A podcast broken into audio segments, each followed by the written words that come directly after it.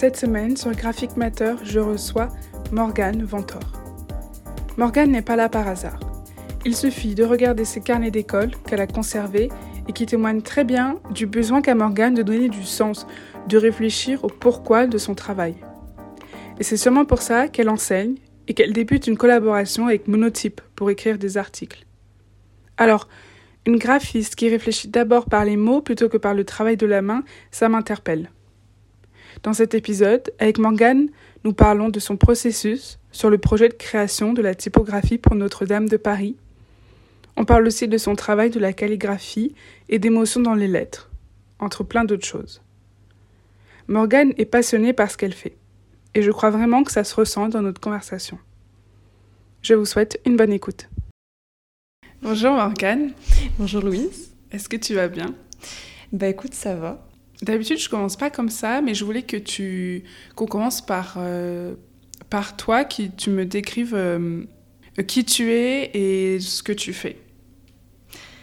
Waouh, vaste question.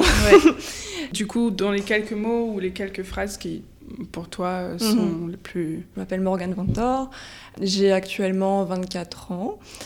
Hum, Comment me définir aujourd'hui? Je pense que je suis un petit peu euh, multicasquette. J'aime bien toucher à tout, euh, notamment. Je pense que mon, activité principale aujourd'hui, c'est d'être type designer, de concevoir et de dessiner, et de développer des caractères typographiques.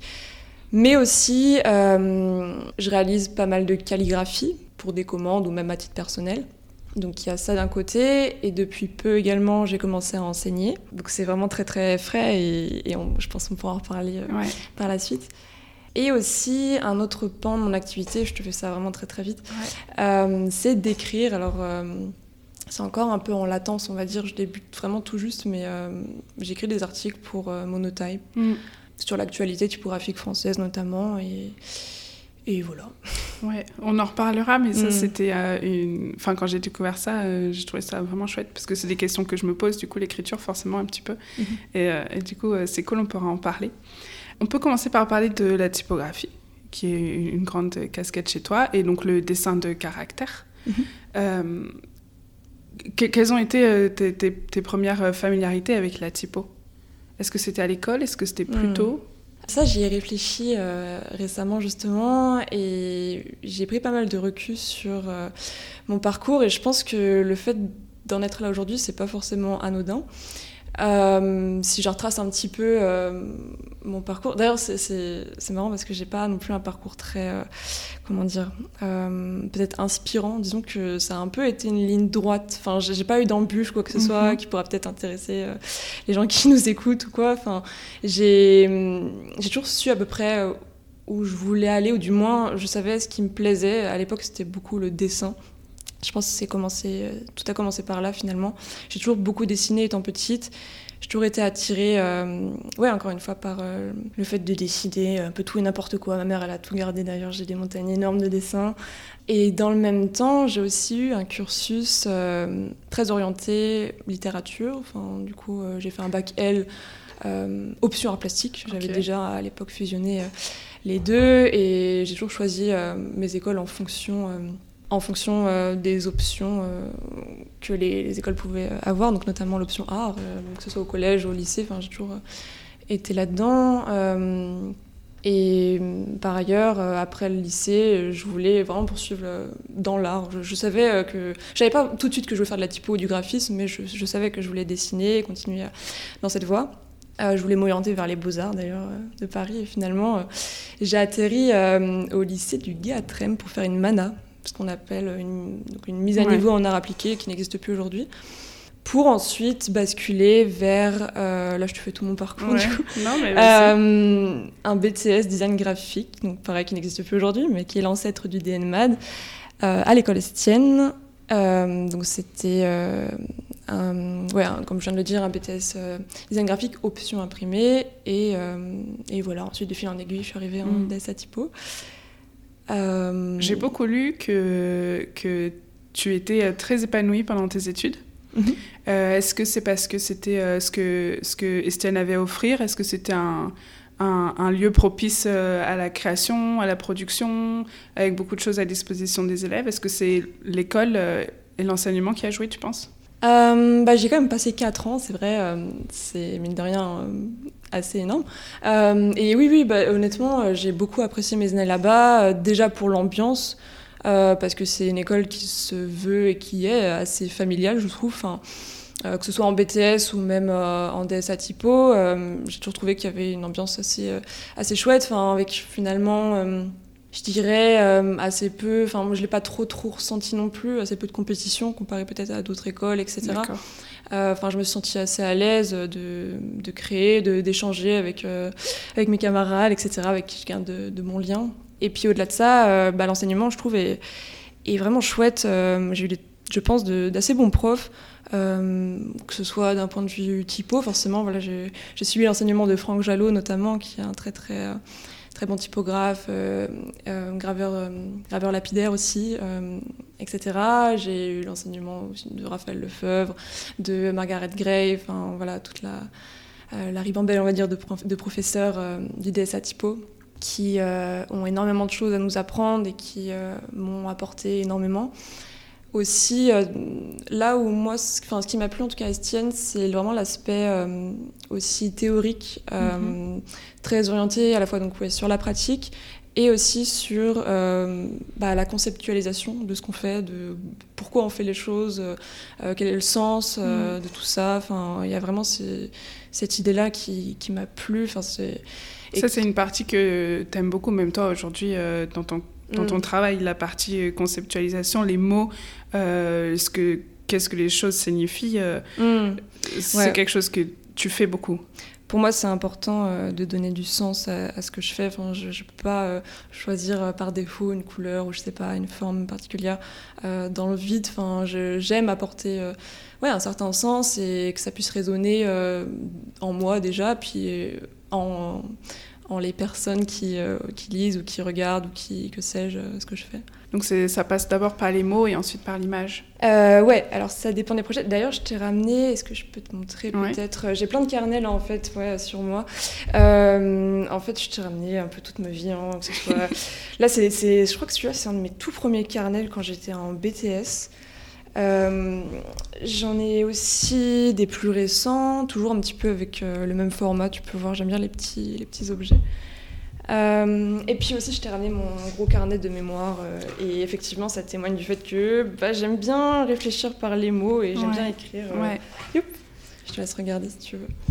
Après, ça dépend des projets, bien sûr. En l'occurrence, là, bon, c'était pour un mémoire, donc forcément, on est amené à beaucoup réfléchir, à beaucoup écrire. Mais j'ai ce besoin, je pense, de poser les bons mots, les bons termes, euh, de bien définir et de baliser euh, un projet, un sujet ou un concept. Euh, je pense que ouais, réfléchir par les mots en premier lieu. Est-ce que c'est rassurant ou est-ce que c'est plutôt nécessaire pour comprendre ce dont on parle, ce dont mm. tu parles et ce que tu vas faire ensuite? C'est vraiment, je pense, pour mieux saisir et comprendre en profondeur ce que je vais traiter, en fait. je sais pas Là, bon, bah, le premier exemple qui me vient en tête et que j'ai pu présenter euh, la semaine dernière euh, durant la Tipeee, c'est le fameux projet euh, autour de Notre-Dame de Paris. Donc ça, c'est... Enfin, je réalise pas trop encore d'ailleurs, mais c'est vrai que c'est un énorme projet. Enfin, moi, j'y travaille depuis un an et demi, mais ça fait trois ans qu'il est, qu'il est en route, en fait. Je travaille avec l'équipe C-Album, je sais pas si tu connais un studio de graphisme situé euh, vers République. Enfin, en gros, moi, je suis en charge de la conception typographique euh, de Notre-Dame de Paris.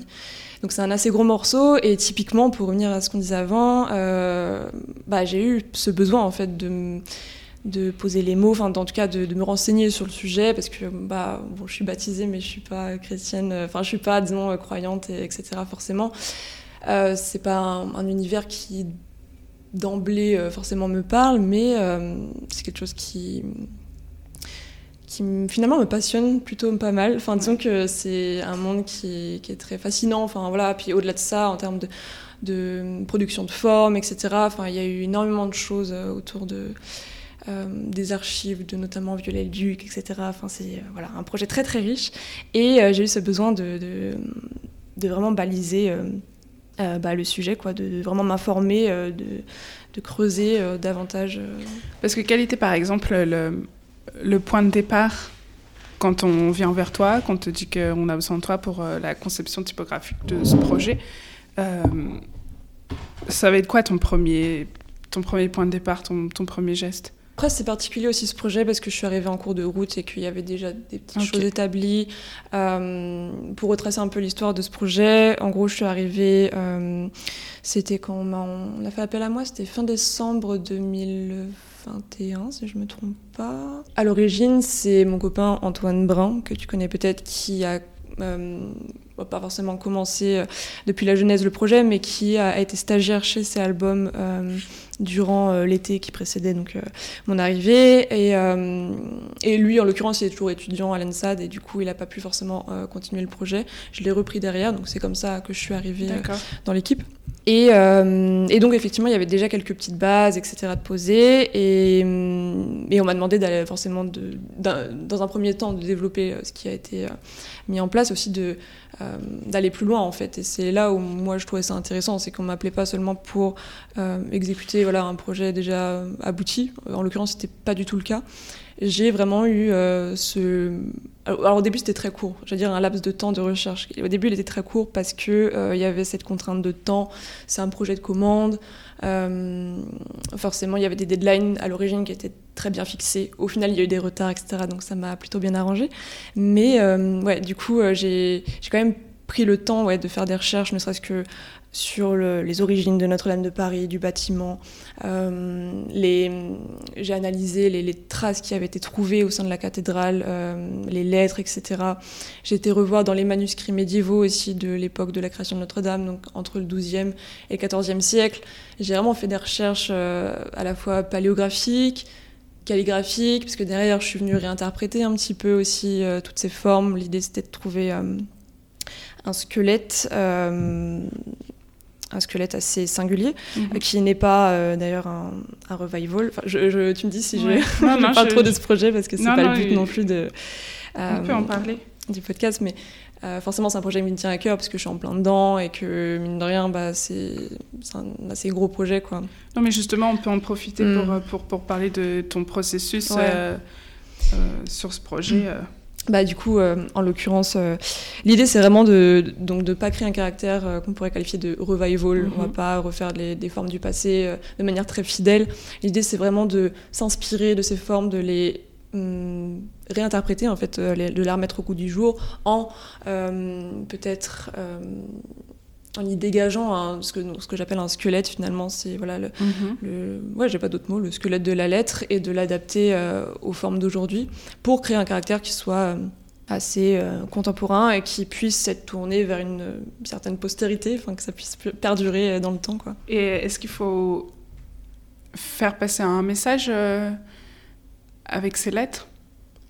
Au-delà de la réinterprétation, est-ce qu'il y a aussi une idée de, de, de faire passer un message plus moderne, plus contemporain hmm.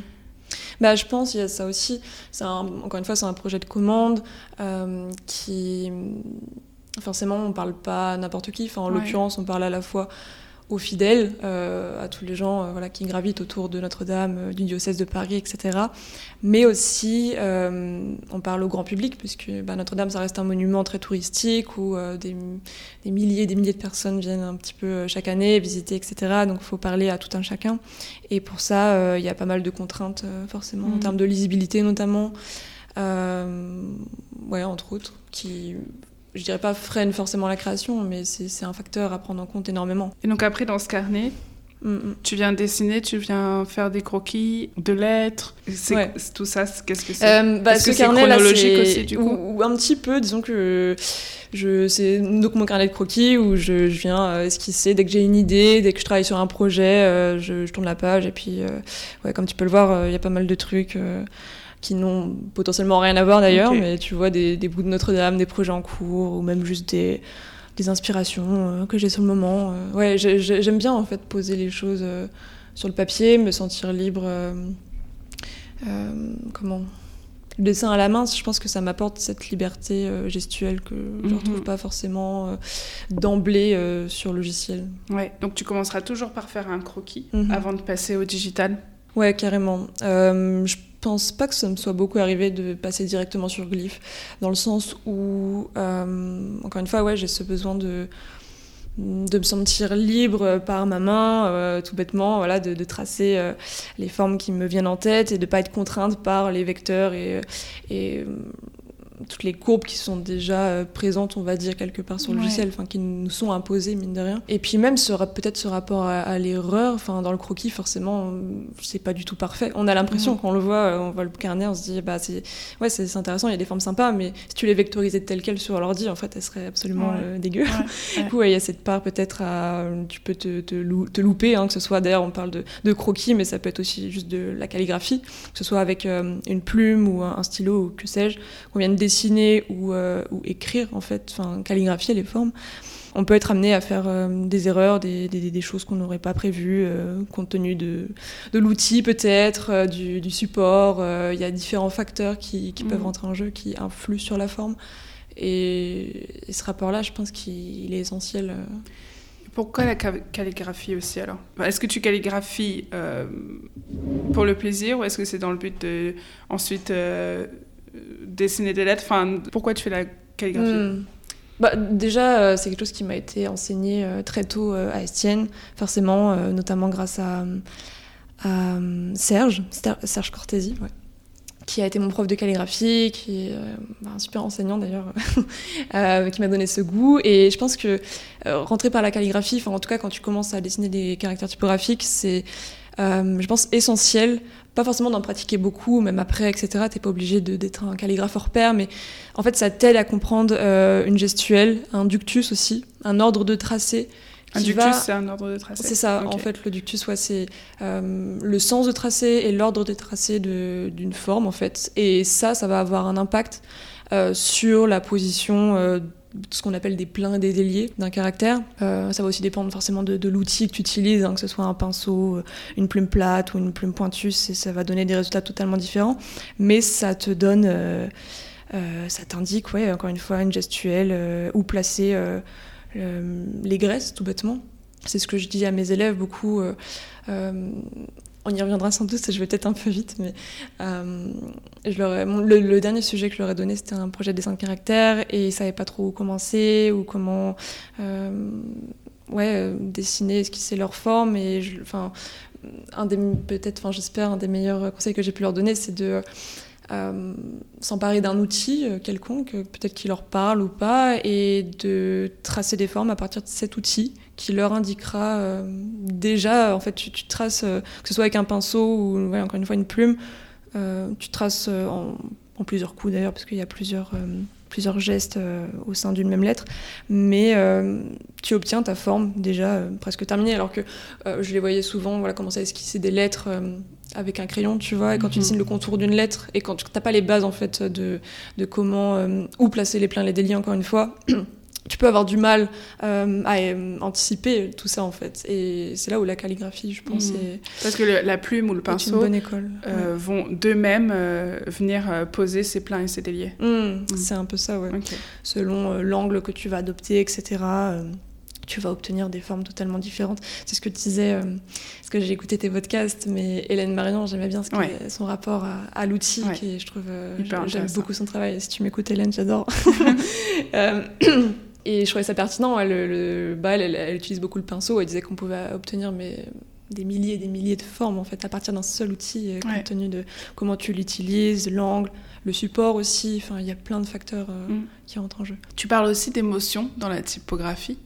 Quand j'ai tu parles, c'est quand j'ai fait mes recherches euh, sur toi. Qu'est-ce que ça te procure comme émotion la typo? Est-ce que c'est aussi quand tu la regardes? Est-ce que c'est quand tu la dessines? Est-ce que c'est hmm, J'ai envie de te dire ça dépend forcément parce que chaque forme, je pense, a une petite voix en elle. Enfin, on communique quelque chose. Euh, et c'est là où je trouve ça fascinant. Enfin, c'est pourquoi j'en ai toujours un peu parlé. Euh, euh, je sais pas où tu as pu le voir écrit, mais souvent j'en parle quand on m'interviewe ou quoi. C'est que hmm, moi, ce qui m'attire dans la lettre, c'est vraiment cette ambivalence entre à la fois euh, une part, euh, on va dire, linguistique, tu vois. La lettre, forcément, elle est là pour divulguer un son et, in fine, divulguer une idée, enfin, en tout cas, retranscrire peut-être euh, les mots de notre langue, tout bêtement. Et dans le même temps, c'est aussi une image dans un sens, forcément, enfin, en l'occurrence, on voit euh, les formes typographiques, les mots avant de les lire. Enfin, maintenant, le, on, va tellement vite, forcément, quand on apprend à lire, à écrire, qu'on on prend même plus le temps finalement de juste regarder les formes, mais on les lit directement. Mm-hmm. C'est aussi un exercice que j'avais donné à mes étudiants en début d'année pour leur faire prendre conscience justement, euh, si je puis dire, de la part visuelle en fait de des formes typographiques, c'est que j'avais euh, inscrit euh, le mot orange au tableau et je leur ai demandé bah, qu'est-ce que vous voyez? Et forcément tout le monde, enfin la plupart me disaient bah, je vois le mot orange, enfin je, je, lis orange quoi et je vois, enfin j'imaginais très bien qu'ils qui devaient imaginer dans leur tête une orange, tout bêtement le fruit, tu vois, ou bien la couleur, etc. Et, et personne ne m'a dit, je, je, vois juste des lettres, en fait. Mhm. Et enfin, moi, je trouve ça assez fascinant. Et Toi, tu vois, tu vois les lettres et tu vois leur forme avant de voir euh, le message qu'elles renvoient Maintenant, je pense, euh, enfin après ça dépend du contexte, mais oui, enfin disons que euh, ouais, que ce soit dans la rue ou quoi que ce, enfin comme la plupart en fait, je pense des typographes et tous pris par ce symptôme de euh, dans la rue, ouais, on va avoir une enseigne, un petit truc, un petit détail, on va le prendre en photo. Euh, euh, tout va m'interpeller et forcément, bah, les formes typographiques, il y en a partout autour de nous. C'est foisonnant, rien que là. Oui. et bah ouais, toutes parlent dans un sens. pour en revenir à l'émotion. elles ont toutes quelque chose à dire. Et là, je vais reprendre une citation de, de Thomas Huot Marchand que écouté euh, il y a quoi il y a deux jours qui, avait employé ces mots que je trouvais assez justes. Euh, c'était pendant un séminaire euh, à l'INSA de Nancy. Il disait que les formes typographiques elles, elles diffusent une histoire quelque part parce que forcément elles sont là pour donc communiquer une idée elles sont là pour matérialiser si je peux dire une idée et, et, puis en elles-mêmes, elles contiennent donc des, comment, une, une forme euh, qui, qui, parle à notre, à notre sensibilité en fait. Mm-hmm. Enfin, que, je sais pas, là j'ai en tête la Cooper Black et la, la Mignon Pro, qui est la police par défaut sur Adobe, ouais. euh, véhiculent pas les mêmes euh, sensations, les mêmes émotions du coup, euh, à mon sens. Et donc ouais, Thomas Huot Marchand il disait que les formes typographiques diffusent une histoire, donc c'est en, ce sens-là que l'émotion peut-être rentre en jeu, et en même temps, euh, elles sont en elles-mêmes des petites histoires. Euh, c'est-à-dire que dans une lettre, euh, bah, il y a énormément d'héritage en fait, mmh. que ce soit un héritage historique, social, culturel, technique, enfin il y a toute une pléthore d'histoires derrière que je trouve assez fascinant. Enfin, mmh. Moi c'est vraiment ce, ce truc de... Enfin ça paraît bête, mais c'est vrai que je sais pas, tu vois juste une lettre, un petit A, euh, bah, derrière ce, cette petite forme, il y a plein plein de choses qui se passent. Euh... Mmh. Enfin, il y a beaucoup de sens, quoi. Qui, qui il y a différents euh, espaces-temps. Je sais que c'est un mot que, que tu as pas mal utilisé, notamment dans l'édition. Où euh, ouais. il y a l'espace-temps des mots, il y a l'espace-temps des pages, il y a l'espace-temps de l'ouvrage en entier. Mmh. J'ai noté à un endroit que je sais pas si ça te parle, mais c'est peut-être peut pendant ta conférence euh, ouais, Adobe que tu en parles. Pense. Bah, là, c'est vraiment un terme que j'employais spécialement pour l'édition, parce que oui, c'est vrai qu'avant euh, avant d'arriver euh, au design typographique, moi, euh, de base, je suis assez passionnée par euh, la création de, de, livres, en fait, d'objets livres, etc. Et quand je disais ça, c'est que effectivement, pour moi, un livre, c'est, je le vois vraiment comme un objet euh, en trois dimensions. Enfin, D'ailleurs, mmh. je parlais de deux espaces-temps, mais je pense pour y en avoir peut-être trois.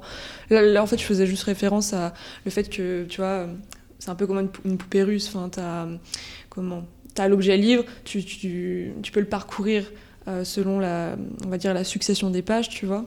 Euh, t'as un système qui se crée déjà de par euh, l'ensemble de l'ouvrage. Et puis, tu as aussi, euh, si on réduit un petit peu l'échelle, tu as la double page euh, qui, a, qui, est régie un petit peu par son propre système. Et puis, enfin, euh, la page seule. Enfin, tu vois, il y a plusieurs niveaux, en fait, je mmh. pense, de, de, lecture. Et c'est ce en quoi je parlais de différents espaces-temps, forcément. Ouais. Mais je trouve qu'on le retrouve dans ce que tu viens de décrire, que euh, y a ce que le mot ou la phrase renvoie et puis il y a ce que la lettre euh, mm. en elle-même oui, de oui, son héritage vrai. renvoie. Ça fait plusieurs euh, C'est ça, euh, aussi. Ouais, il y a différents degrés de lecture. Exactement. Je suis d'accord avec ça. Ouais. Et l'édition, t'en fais toujours aujourd'hui ou c'est full typo pour l'instant? Alors j'en ai fait. Bah, J'ai fait justement ce ce petit ouvrage, c'était pour le lycée Henri IV. mais en gros, j'en fais beaucoup moins, ça c'est sûr, tout bêtement parce qu'on fait pas forcément appel à moi pour ça. je vais pas spécialement aller chercher aussi les gens pour ça ou quoi. Enfin, après, ça, ça manque un petit peu. c'est vrai que j'aimais bien. c'est vrai que, encore une fois, j'ai vraiment commencé par ça. En, quand j'étais en BTS design graphique, J'adorais euh, concevoir des objets livres, penser euh, les tranches, euh, le dos du livre, le papier, jouer avec la transparence aussi, etc. du papier. Enfin, vraiment la matérialité quoi, du livre. J'adorais ça. Et au, tout au début, je voulais aller d'ailleurs à, à l'ENSAD pour ça. J'avais postulé pour le à la section euh, design graphique multimédia pour poursuivre là-dedans. Et, euh, et, au final, euh, bah, je remercie le destin. finalement, l'ENSA ne m'a pas accepté. mais par contre, j'avais été acceptée donc, à, C'est ça, en DSA typo. Et avec du recul, bah, j'aurais pas pu rêver mieux. Quoi. Hmm. Et c'est ton grand-père aussi qui, hmm. avait, qui était familier avec les livres et qui peut-être t'a inculqué ou appris hmm. des petites choses? Est-ce qu'il est qu'il a joué un rôle quelque part? Oui, malheureusement, il est plus de ce monde et est parti euh, bah, trop tôt. Enfin, en tout cas, avant que je m'intéresse à tout ça, et je regrette beaucoup. Il m'a laissé, il nous a laissé avec ma mère un certain, un certain héritage parce qu'on a pu euh, euh, hériter de tous ces livres. Mon grand-père, c'était un, grand collectionneur. il adorait les mots, il adorait l'histoire, il avait plein de manuels. Plein de journaux aussi, il lisait les journaux au quotidien, il, il, annotait beaucoup tout ça et il les conservait. Enfin, du coup, on s'est retrouvé avec des montagnes de, de bouquins et de journaux. Et donc, ouais, forcément, c'est une source qui est assez, euh, assez riche et qui, moi, m'a beaucoup inspiré parce que c'est que des anciens livres. Euh, et puis, d'autre part, il était instituteur. Donc, euh, j'ai beaucoup, beaucoup de manuels scolaires qui datent des années presque fin années 1800, etc. Parce que son, lui-même, son, sa, mère était aussi, donc mon arrière-grand-mère était institutrice. Et du coup, ouais, j'ai pas mal de bouquins sur comment apprendre l'écriture, comment lire, etc. Et vraiment des, anciens trucs. Enfin, je pense que ça existe même plus aujourd'hui en fait. Tu vois, à l'époque on écrivait avec une plume, donc il y avait une certaine graphie euh, et, c'est ouais, vachement riche. Et donc il y a ça d'une part. Euh, cet héritage-là, euh, ce goût pour les lettres, et que je pense, enfin, mine de rien. Et puis, bah, le fait qu'il soit instituteur, il a transmis à ma mère et puis je pense aussi du coup à moi forcément euh, ce, ce, goût pour peut-être la rigueur quelque part. Enfin, j'ai toujours bien apprécié l'école en fait. C'est toujours un truc qui m'a plu, euh, bah, ne serait-ce que d'apprendre voilà des choses. Euh, puis de lire, enfin d'écrire, de penser, enfin ouais, tout mm. ça, je pense c'est un héritage. Et t'apprends encore beaucoup aujourd'hui, t'es hyper curieuse. Enfin, quand j'ai fait mes recherches sur toi, il y avait énormément de choses, énormément de matières. Et c'est un truc que je me suis dit, c'est que mm. tu continues à apprendre de par tout ce que tu fais euh, ou tout ce que tu écoutes. Ouais, bah, je le suis toujours, je pense. Enfin, je l'ai toujours été et je le resterai toute ma vie parce que bah, nos domaines, que ce soit le graphisme, la typo, euh, il y a énormément de choses à savoir, à connaître. Il y a une histoire qui est hyper riche. Enfin, je pense bah, je trouve que ça se ressent euh, ouais, mais moi, chez toi et dans ton travail. C'est, hmm, bah, j'aime beaucoup. c'est on en revient un peu à ce truc de. Euh, j'aime bien être au fait euh, et pleinement consciente de tout ce que je fais. En l'occurrence, du coup, euh, j'adore. Enfin, je j'aime vraiment connaître l'essence même des choses, à savoir donc ici la typographie, le dessin de caractère. j'aime me renseigner en fait sur ce domaine-là. Est-ce que ça te prend du coup beaucoup beaucoup beaucoup de ton temps? Euh, ça va dépendre. Enfin, disons qu'en fait, c'est là où, comme tu dis, je fais pas mal de trucs et en fait, tout se rejoint. C'est qu'effectivement, le temps que je prends à, m'informer sur euh, euh, l'histoire de la typographie, sur plein de trucs différents, bah, ça va me servir d'une part dans ma pratique perso ou professionnelle même, et aussi pour mes étudiants. Là, en l'occurrence, c'est vrai que j'ai passé des week-ends entiers à concevoir mes cours, comme c'est la première année que je fais ça. J'avais bah, quasiment zéro matière euh, euh, sous la main. J'ai repris forcément, euh, bah, ne serait-ce que mon mémoire ou enfin toutes ces choses-là, des choses que j'avais pu écrire quand j'étais en cours pour bâtir tout ça. Mais autrement, j'ai dû refaire beaucoup de recherches. Oui, ça c'est sûr. ça m'a pris un temps fou, mais je le regrette pas. C'est hyper bénéfique. je le conseille à tout le monde. C'est pas vraiment du temps perdu, quoi. Non. Et d'ailleurs, si t'es intéressé, là en ce moment, j'ai pris ça un petit peu en cours de route, mais Alice Savoie organise des séminaires à l'aide, enfin, avec le CNAP en tout cas, sur justement toute l'histoire de la typographie. Elle organise ça toutes les deux semaines euh, et tu peux, tout le monde peut s'inscrire, euh, il me semble. Et en fait, elle fait appel, euh, enfin, elle-même, elle, elle, partage son savoir sur l'histoire typographique, elle retrace un petit peu de manière chronologique l'histoire et elle fait appel à des, à des intervenants. Ça peut être des gens peut-être que tu connais, tels que mm. Mark Smith, historien. je sais pas comment le définir d'ailleurs, mais il est hyper calé, super euh, savant sur euh, l'histoire de l'écriture, euh, la paléo paléographie, tout ça, enfin bref. notamment, elle va faire appel bientôt donc, à la prochaine édition qui est le 26 mai à Émilie Rigaud. En tout cas, voilà, c'est des sessions qui durent trois heures, donc c'est pas énorme, mais c'est super, super riche, super intéressant. Ok, cool. Tu parlais de contrôle justement et de rigueur dans ton travail. Et je me demandais du coup, au-delà de, d'être euh, rigoureuse, euh, comment tu arrives à, y amener une forme de euh, quand même de spontanéité et donc de hasard et de, et de place à des choses qui puissent se, produire quand on n'est pas dans le contrôle justement? Tu parles plutôt du processus créatif du coup. Ouais. je pense que le, ouais, le, la part de hasard et de surprise, peut-être que tu disais aussi, je, l'ai dans ma pratique perso parce que je, m'attache à absolument garder une pratique personnelle, euh, que ce soit la calligraphie. Euh, quand je dis calligraphie, ça peut être à la plume, mais même avec plein d'outils différents, des matières, la gravure, ou que sais-je. Je, garde ce, ce, processus créatif qui me libère un petit peu de. Enfin, qui me sort en tout cas de ma zone de confort. Donc c'est là où moi je trouve euh, bah, peut-être de la surprise, de l'imprévu et où je m'éclate en fait. Autrement, dans mes projets plus pro, je pense que la part de surprise, etc., je la, je la place peut-être à la fin d'un projet. Enfin, il faudrait que j'y réfléchisse plus longuement, mais euh, disons que, ouais, comme je t'ai dit, j'aime bien euh, baliser le terrain, euh, de vraiment poser les, bons mots, les bons termes, etc. Et c'est plutôt finalement à la fin du projet où. que ce soit une édition, même une typo, ou vraiment quand je suis dans cette phase de, de finalisation, euh, que je me sens libre de faire un pas de côté, de, de jouer avec les détails. Et je pense que c'est vraiment ouais, dans les détails que, vont se jouer euh, cette part de, de surprise. Peut-être pas de hasard du coup, parce que du coup ça sera pas vraiment hasard, mais disons. Ouais, j'aime bien surprendre de cette manière-là, avec vraiment quelque chose qui ne se voit pas à première vue, mais que quand tu creuses un peu le, projet, en l'occurrence c'est un, projet de dessin de caractère, euh, ça peut être un glyphe particulier, tu vois, euh, dans les symboles, dans les, je sais pas, euh, les ponctuations qui va être un petit peu mm. farfelu ou quoi. Et je pense, ouais, c'est en ce sens-là que j'aime bien surprendre. Ou... Dans, une, dans une édition, ce sera, je sais pas, jouer avec la texture du papier, la transparence, des petites choses comme ça. Ouais.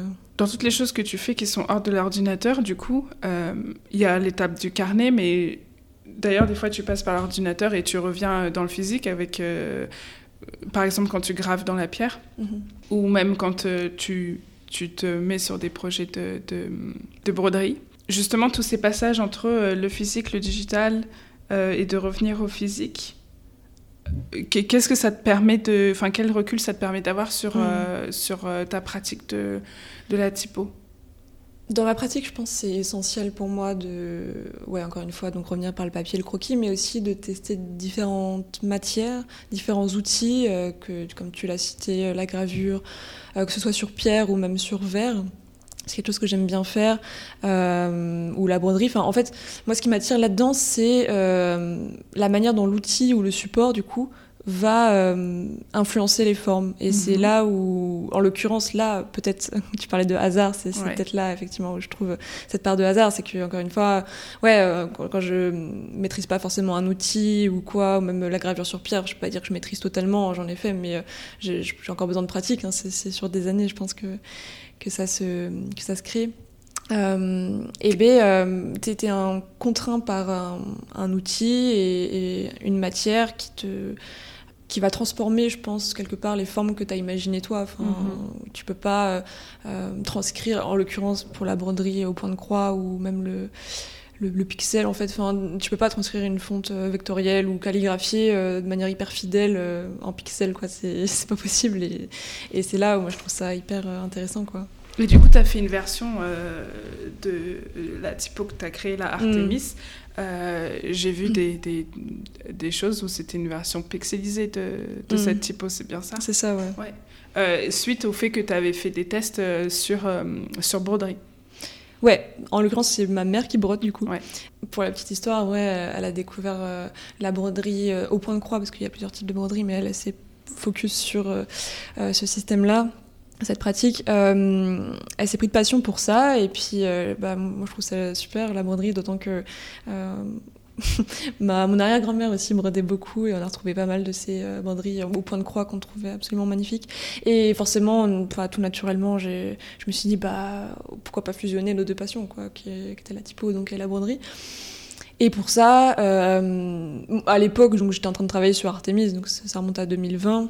Et euh, je voulais absolument qu'elle la brode, quoi. Et pour ça, forcément, j'ai dû traduire les formes vectorielles que j'avais euh, version euh, point de croix, et donc version pixel finalement, parce que le point de croix, c'est donc, euh, pour ceux qui connaissent pas forcément, mais c'est une manière de broder qui fait appel à ce qu'on appelle une toile AIDA. Et donc, qui est tout bêtement une toile un petit peu quadrillée, quoi, à la manière d'une grille pixelisée, quoi. Et sur laquelle tu viens donc broder, euh, enfin réaliser des petites croix qu'on pourrait donc apparenter à des pixels. Euh, enfin, c'est vraiment le même système. Et euh, tu viens donc construire la lettre de cette manière-là par ajout de, de pixels, encore une fois. Euh, et donc moi, bah, à l'époque, je trouvais ça, génial parce que ça m'a... Enfin, disons que j'avais mon dessin euh, qui était là, Artemis, et, euh, et j'ai dû le repenser totalement. Enfin, j'avais le squelette et tout, mais le fait de traduire ça en pixels, j'ai dû trouver des solutions, notamment pour les courbes. Ouais, c'est tu pourras pas avoir une forme fluide, c'est sûr, mais il faut essayer de trouver un stratagème, un stratagème pardon, pour essayer d'avoir des courbes à peu près cohérentes avec ce petit effet moi que, j'apprécie particulièrement euh, avec le pixel, c'est que euh, bah, pour obtenir une diagonale ou une courbe, tu es obligé de passer par euh, quelque chose d'un peu cranté, tu vois. Si j'avais pu d'ailleurs à l'époque en DSA typo, j'aurais vraiment plutôt orienter mon projet de diplôme vers euh, la broderie et euh, le rapport aux formes bitmap, etc. D'accord. moi, ce qui m'attire là, c'est justement, tu es en train de regarder une broderie que ma mère a, réalisée il n'y a pas si longtemps que ça, avec des tests de formes italiques que j'ai pu tracer récemment. C'est comment adapter une forme ou du moins une écriture, tu vois, un peu manuscrite ou une italique très, euh, avec un axe très très euh, très fort, finalement peut-être euh, entre 14 20 degrés, tu vois. Enfin bref, en tout cas d'avoir cette gestualité dans la, dans la, forme. Comment tu la traduis en pixels, du moins en version brodée, compte tenu de, des contraintes que te donne le pixel, tu vois. Et ça donne lieu à des, encore une fois, des, des formes qui sont assez folles. Enfin, moi, moi j'aime mmh. beaucoup en tout cas cette esthétique. Et puis Pardon. Et, euh, non, j'avais demandé, euh, au moment où vous avez eu cette idée de euh, faire de la typo en broderie, est-ce que c'est d'abord elle qui a pris Artemis et qui l'a toute seule mm. adapté à, à, cette trame en point de croix? Mm-hmm. Ou est-ce que c'est toi qui d'abord a fait un travail d'adaptation en pixels pour qu'elle le fasse en broderie? Ça s'est fait dans quel sens Non, c'est plutôt moi ouais, qui est venu reprendre Artemis pour qu'elle le développe. D'accord. carrément. Et euh, si j'avais le temps, j'en développerais plein des alphabets comme ça. Elle est toujours en demande, elle aime beaucoup. Euh, elle adore broder à chaque fois. Elle me demande Ah, euh, qu'est-ce que je pourrais broder? Tu peux pas me, me traduire une forme voilà. Parce qu'elle ne sait pas forcément se servir des outils, ce qui est normal. Bien sûr. mais ouais, ce que je voulais dire par rapport à, la broderie, aux pixels, etc., c'est que, enfin, en l'occurrence, la broderie, c'est que quand tu dessines une forme, bah, tu peux plus l'agrandir après. C'est la densité de, pixels en fait, elle va influencer la taille euh, donc de euh, de la typo. Et, euh, et c'est là où justement aussi, je trouve qu'il y a un terrain de jeu extraordinaire, c'est que donc moins, plus tu as une grille très réduite, plus tu as une forme qui est très grossière, etc., et plus tu, tu augmentes la, ta, taille, de, la grille en tout cas de, de pixels, plus tu as des formes qui sont très euh, détaillée et donc euh, beaucoup plus grosse. Euh, et je trouve ça assez. Enfin, le fait de descendre comme ça, de, en termes de densité de pixels, ça t'amène à devoir chercher des solutions euh, que tu n'aurais pas du tout pensé dans un autre contexte, tu vois. Et c'est un peu comme un, comme un jeu, quoi. Et à, ce, à ce titre-là, euh, j'ai participé au workshop de Toshio Magari euh, la semaine dernière pendant la Tipeee. Et son workshop, j'ai trouvé ça génial. Forcément, ça m'a parlé. Tu vas comprendre pourquoi. C'est que. J'ai vu, c'était les tu l'as vu Avec les, des perles Ama, ouais. Il nous a demandé de, de dessiner, de construire, de bâtir, voilà, des, des formes bah, ce qu'on voulait, quoi. Mais autour d'une contrainte qui est donc cette grille, euh, qui lui, euh, il faisait référence, si tu veux, aux, jeux vidéo à l'époque. Euh, son, son, workshop s'appelait Arcade Video Games, je crois, enfin quelque chose comme ça. Et donc lui, oui, forcément, il a beaucoup traité de ce sujet-là, des formes typographiques dans les jeux vidéo, mais vraiment, tu vois, il y, a très très longtemps, les, les, prémices en fait finalement de, des jeux vidéo qu'on connaît aujourd'hui, avec ces formes très très pixelisées sur une grille de 8 x 8 euh, pixels du coup. À partir de cette contrainte, bah, on était amené donc à concevoir ce qu'on voulait et, je trouvais ça génial en fait d'avoir cette contrainte hyper forte euh, au début et puis euh, bah, de quand même parvenir à trouver pléthore et pléthore de, mm. solutions, que ce soit par la couleur d'ailleurs aussi ou, ou ouais, ce rapport entre le fond et la forme qui est hyper, hyper franc, hyper fort là-dedans parce que c'est binaire en fait, tu vois, c'est soit noir, soit blanc en fait, t'as pas d'autre choix donc. Voilà, moi c'est quelque chose qui me qui m'anime pas mal en ce moment. En tout cas, cette broderie est, est magnifique et même au toucher. Oui, il y a ça aussi, c'est vrai. Même ce qui se passe au toucher, mm. euh, c'est, on, sent le relief des lettres. Ouais, ouais, ouais. Il y a ça, et puis si tu retournes sur la broderie, c'est que tu vois la typo, euh, enfin les formes typographiques ou bref, ce que tu veux, les lettres, euh, bah, à l'envers, et, ça donne une autre texture totalement. C'est, moi, c'est ce que j'adore. Et puis on lit presque plus d'ailleurs. C'est ça dans ce rapport à la matière, que ce soit la broderie, la pierre, le verre, euh, euh, n'importe quoi. Enfin, tu as cette, cette, autre dimension que tu ne trouves pas forcément euh, sur un écran, quoi, qui est le toucher. Du coup, est-ce que tu as des envies particulières ou des, des, projets, des choses qui vont venir par rapport hmm. aux pixels et à ça?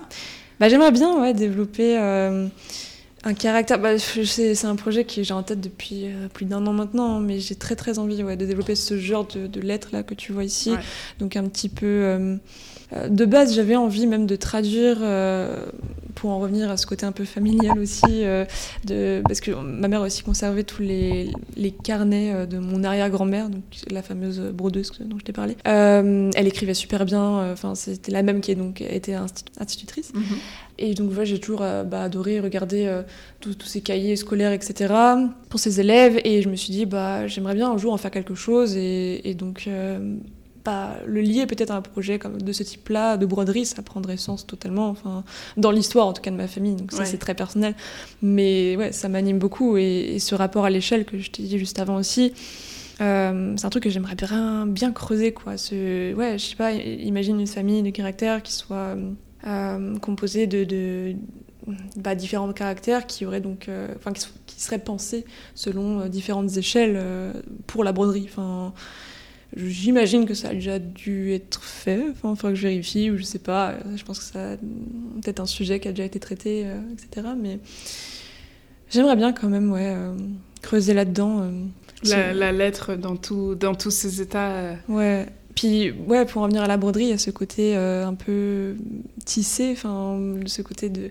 Euh, comment? En fait, la lettre est liée à son support, tu vois.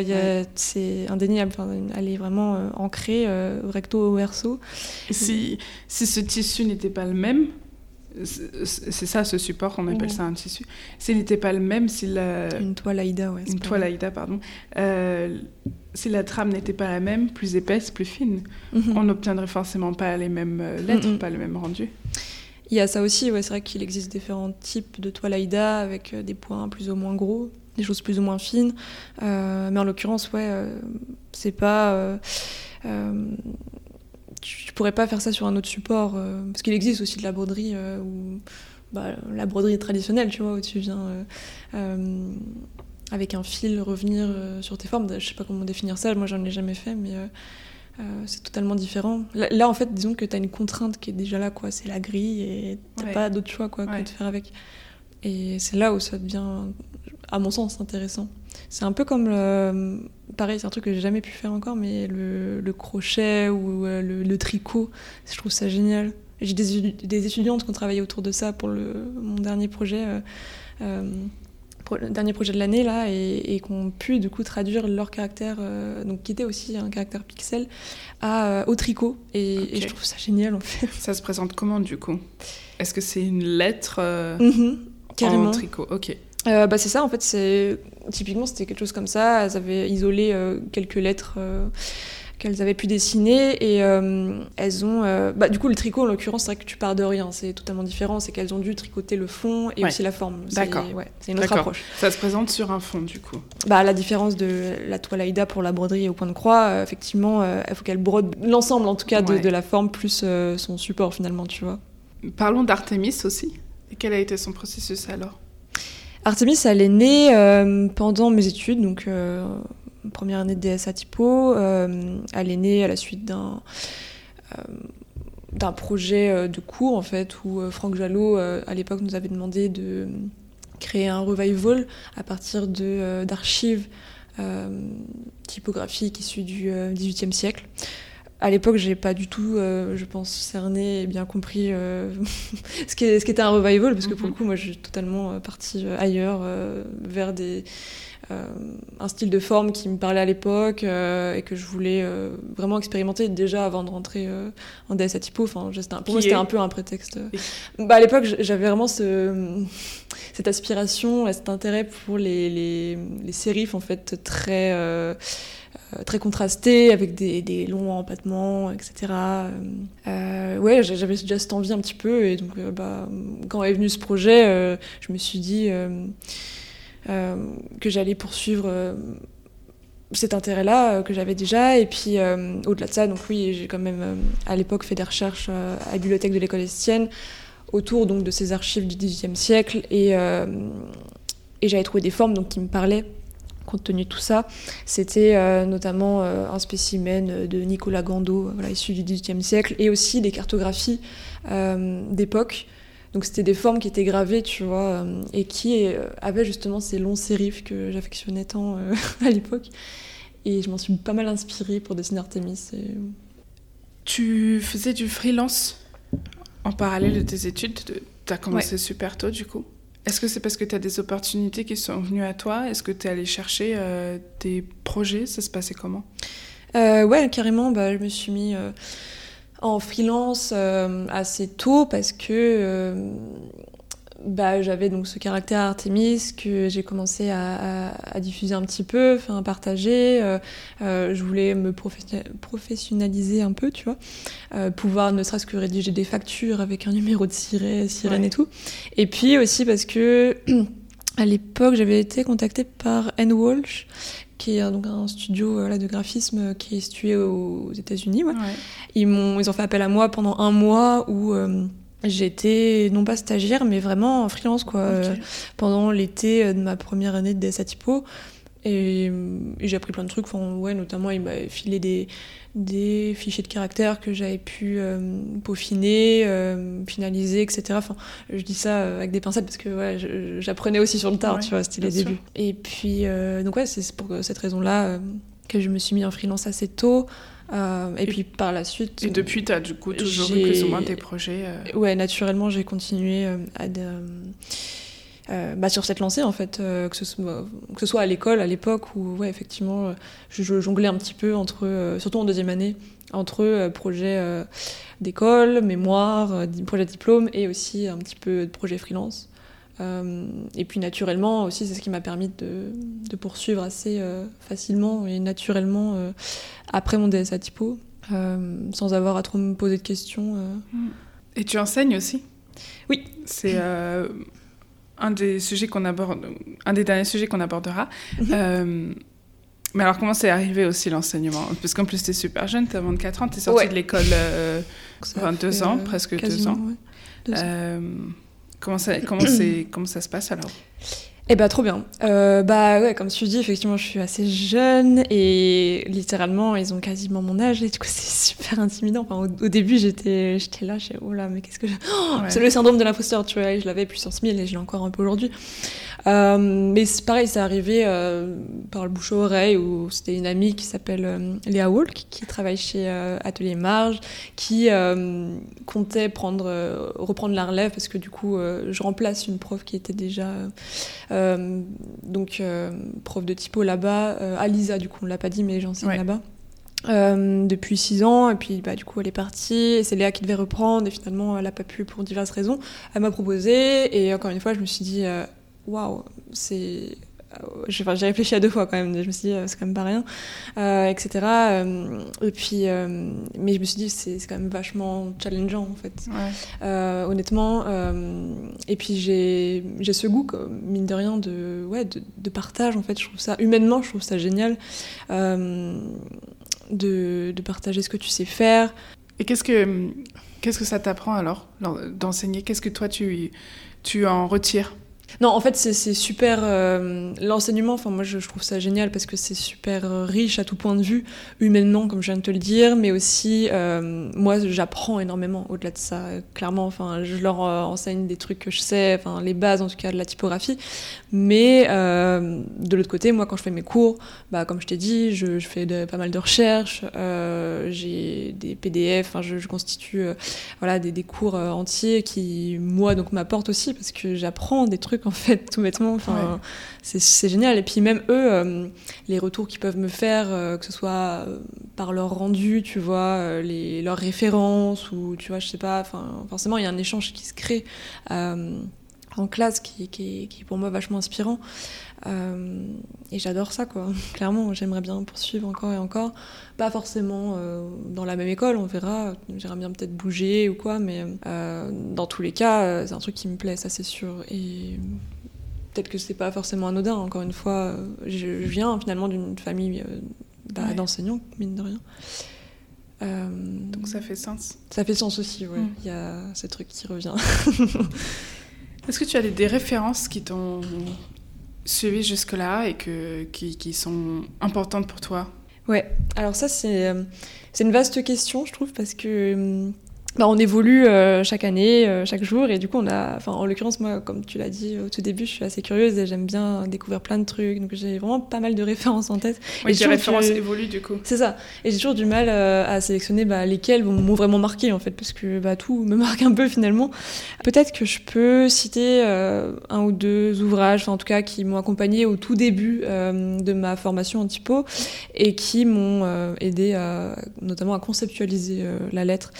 Euh, donc c'est des livres qui sont plus euh, de l'ordre de l'essai, etc. Mais peut-être qui pourront intéresser euh, des gens qui nous écoutent. Robert Brinkhurst, qui est donc la, forme solide du langage. Donc ça, je le conseille aussi à tous les, les gens peut-être qui débutent. Je pense que c'est ouais, une des bases peut-être.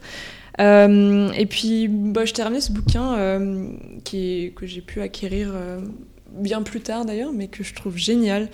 Et donc qui s'appelle. Euh, tu l'as dans les mains, donc peut-être tu peux Pour le lire. une sémiologie de la typographie. Ouais, c'est ça. De Gérard Blanchard. Et, et du coup, bah, c'est un livre qui, qui est. Très beau.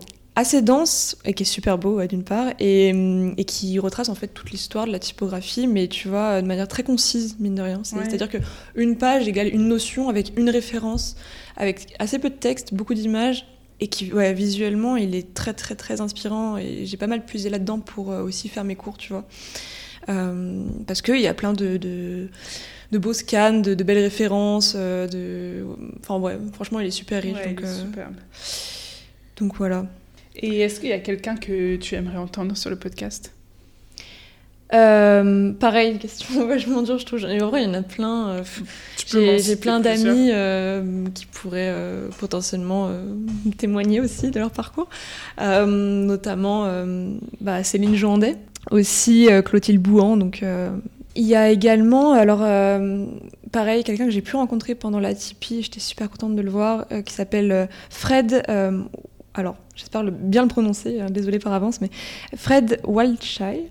Wiltshire. Je suis vraiment désolée, c'est voilà, c'est anglais. Et donc ouais, c'est quelqu'un que j'adore parce que je l'ai, enfin je le suis depuis peu sur Instagram. Il s'appelle, euh, je crois que son son nom c'est Fred's Fonts. Et euh, qui a une pratique qui est super riche. Lui, il vient de Reading, donc euh, j'ai jusqu'à présent je parlais anglais avec lui par écrit, mais j'étais surprise qu'il parle français pendant la Tipeee, donc c'est pour ça potentiellement il pourrait venir aussi. D'accord. Et j'adore son, son, travail parce que, encore une fois, il est super riche et puis il a cette patte d'illustrateur qui, est, qui, se ressent, qui se ressent beaucoup en fait dans son travail et il arrive vraiment bien à jongler, je trouve, entre ces deux disciplines. Ok, j'irai voir. Il arrive vraiment bien à traduire ouais, des, des, des, choses qui relèvent purement d'illustration dans un caractère typographique et ça fait système quand même, tu vois. Ouais. Euh, J'ai des petites questions de la fin pour, -hmm. euh, pour euh, qui sont des paramètres pour que je fabrique la cover. Ok. Est-ce que tu as une typographie libre de droit à me donner que je pourrais utiliser? Euh, J'aime beaucoup la. Alors, pareil, je sais pas si je prononce bien, je suis terrible là-dessus, mais la Lithops, Lithops okay. peut-être, euh, qui est sur Velvetine et qui a été dessinée par une amie qui s'appelle euh, Anne-Dauphine Borion. D'accord. Et que je trouve vachement élégante. En plus, elle a été primée récemment par euh, le TDC, okay. Type Director Club, euh, et que, qui est vachement expérimentale en fait. Tu verras, euh, elle est full caps et elle est euh, très ornementale et, et, très, très fine aussi. Enfin, ok. Ouais, très jolie. Est-ce que je mets de la couleur ou est-ce qu'on reste en noir et blanc? Il y a quelques mois, je pense que je t'aurais dit noir et blanc, mais aujourd'hui, j'ai tendance à utiliser un peu plus de couleurs dans, dans ma pratique. Donc, je pense que tu peux oser la couleur. Et en l'occurrence, j'aime bien les bichromies, euh, tu vois, avec une couleur euh, assez intense, par exemple rouge, et une, ça, enfin, je dirais pas la même couleur, mais une couleur un peu plus euh, pastel, donc pourquoi pas du rose, tu vois, mais qui l'accompagne. Ok. Je sais pas, j'aime bien. Parfait. Quelles doivent être mes échelles de texte? Est-ce que ça doit être dans un extrême de grosseur ou dans un extrême de petite hmm. Euh, bah, compte tenu du caractère que j'ai en tête, donc euh, d'Anne Dauphine, euh, je pense plutôt une grande échelle parce que ça s'y prête beaucoup, tu verras, c'est un caractère de, de titrage. Et est-ce que je justifie le texte? Est-ce que, Ou est-ce que je l'aligne à gauche, à droite? Est-ce que je le centre? Faire à gauche, je pense c'est bien. Est-ce que je viens mettre une forme? Je pense que le caractère se suffit à lui-même. Tu verras encore une fois, il, je est, ouais, il est super et il parle de lui-même. Enfin, merci beaucoup Morgane pour, pour, pour tout ce temps et, et pour ton partage. Bah, merci beaucoup à toi.